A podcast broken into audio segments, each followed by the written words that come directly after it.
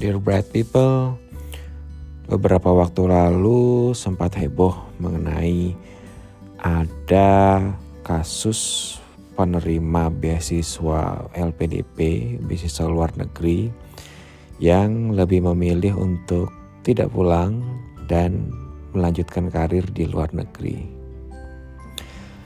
Nah, untuk mereka yang melakukan itu, apakah loyalitas mereka terhadap Indonesia perlu untuk kita ragukan atau dengan mereka ada di luar negeri malah bisa lebih banyak berkontribusi untuk Indonesia.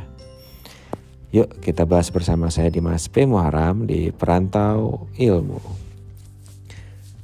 Assalamualaikum warahmatullahi wabarakatuh. Hello bright people. Jumpa lagi dengan saya masih dari Adelaide City di South Australia. Menemani saya kuliah S2 di sini ya di, di University of Adelaide. Yang kabarnya sih mau ada merger tuh sama kampus sebelah University of South Australia tapi belum tahu. Baru dapat emailnya aja sih keterangan dari kampus. ya uh, ngomongin soal loyalitas ya loyalitas pada negara pada bangsa yang mungkin orang bilang itu sebagai apa nasionalisme ya. Kan kita sering sering dengar ya mengenai nasionalisme ini sering menjadi sesuatu yang uh, apa ya sesuatu yang agak-agak abu-abu sebetulnya. Ketika misalnya ada seorang yang dia kuliah di luar negeri atau pergi ke luar negeri lalu tidak mau kembali dan melanjutkan bekerja di luar negeri. Lalu ada yang bilang wah dia tidak nasional tidak nasionalis karena tidak kembali ke ke Indonesia untuk berkontribusi atau mengabdikan dirinya ke Indonesia. Atau bisa jadi juga ketika ada yang uh, punya mungkin keluarga negaraan ganda atau dia beralih ke warga negaraan atau citizenship lalu dibilang wah dia tidak nasionalis, dia tidak nasionalis pada Indonesia. Nah, apakah hal, -hal itu benar? Apakah nasionalisme hanya sesempit itu? Gitu. Ya kalau sederhananya memang nasionalisme atau loyalitas pada negara itu ya memang kalau dari sisi sempitnya ya ya itu terkait dengan dokumen, dengan warga negara, dengan di mana dia tinggal, di mana dia bekerja. Mungkin itu kalau dari sisi sempit ya.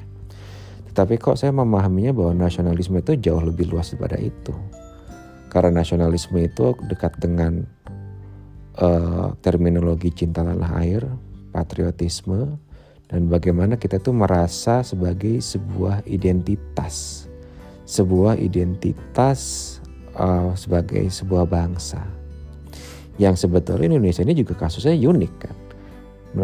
Menurut Benedict uh, Anderson itu kan bahwa Indonesia itu kan adalah imaging countries gitu loh. Bahwa Indonesia itu adalah sebuah identitas yang dibayangkan. Ya kalau kita mau ngomongin di Indonesia itu sebetulnya apa sih? Kan kita tuh beda banget dengan negara-negara lain seperti misalnya Jepang atau Eropa, Inggris atau Italia mereka tuh sepertinya punya satu identitas yang seragam. Kalau kita tuh identitas kita itu ya ketidakseragaman itu. Karena pulaunya banyak, sukunya banyak, bahasanya banyak dan itulah identitas kita. Jadi menarik gitu loh. Tidak ada satu hal yang jadi perekat perekat Nusantara itu adalah perbedaan itu bukan kesamaannya. Dan itulah yang membuat Indonesia itu sangat unik. Nah, kembali ke soal tadi nasionalisme tadi, apakah benar untuk mereka yang bahkan sudah tidak lagi dengan uh, keluarga negara Indonesia lalu tidak cinta tanah air? Malah kalau saya sendiri itu cinta tanah air itu tidak diwujudkan dengan harus dengan itu saja ya. Bisa jadi ya, bisa jadi ketika misalnya dia pergi ke luar negeri lalu melanjutkan kuliah di luar negeri dan lulus, mendapatkan gelar, lalu bisa bekerja di luar negeri dan menetap di sana, menurut saya itu juga adalah bagian dari nasionalisme karena dia juga tetap punya koneksi dengan Indonesia, mungkin juga kirim uang ke Indonesia juga, atau bisa membantu juga ketika di Indonesia ada suatu musibah misalnya.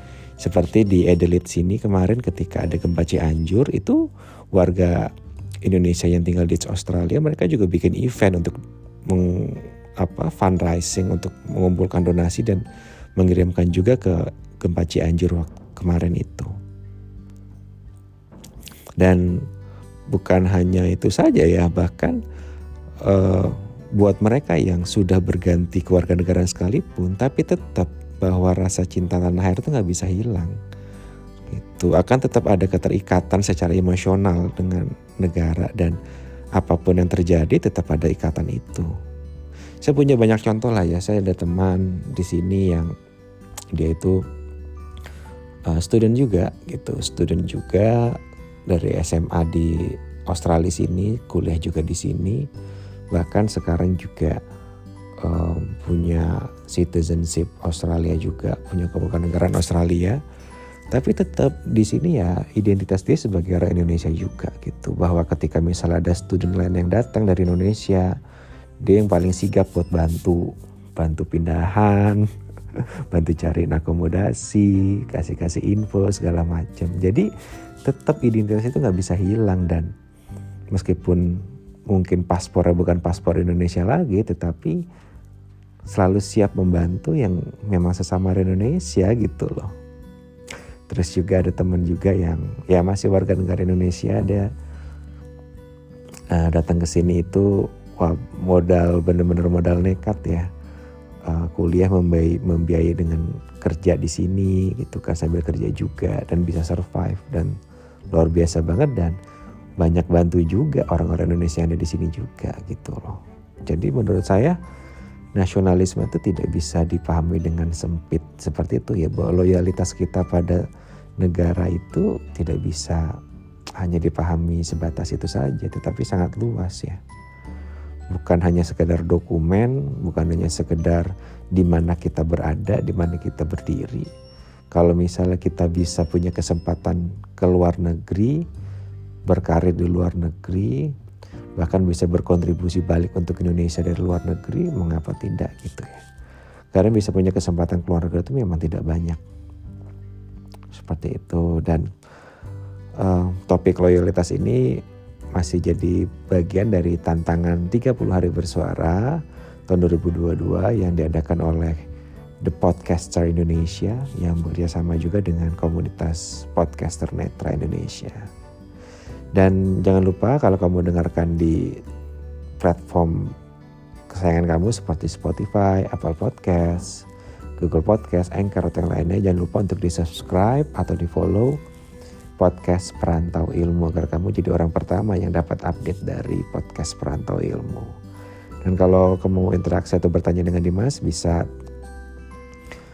uh, kirimkan pesan atau mention dan follow juga di Instagram at Education atau juga bisa email ke me me at dimasmuharam.com. Oke, okay, Dimas is signing out. Thank you. See ya.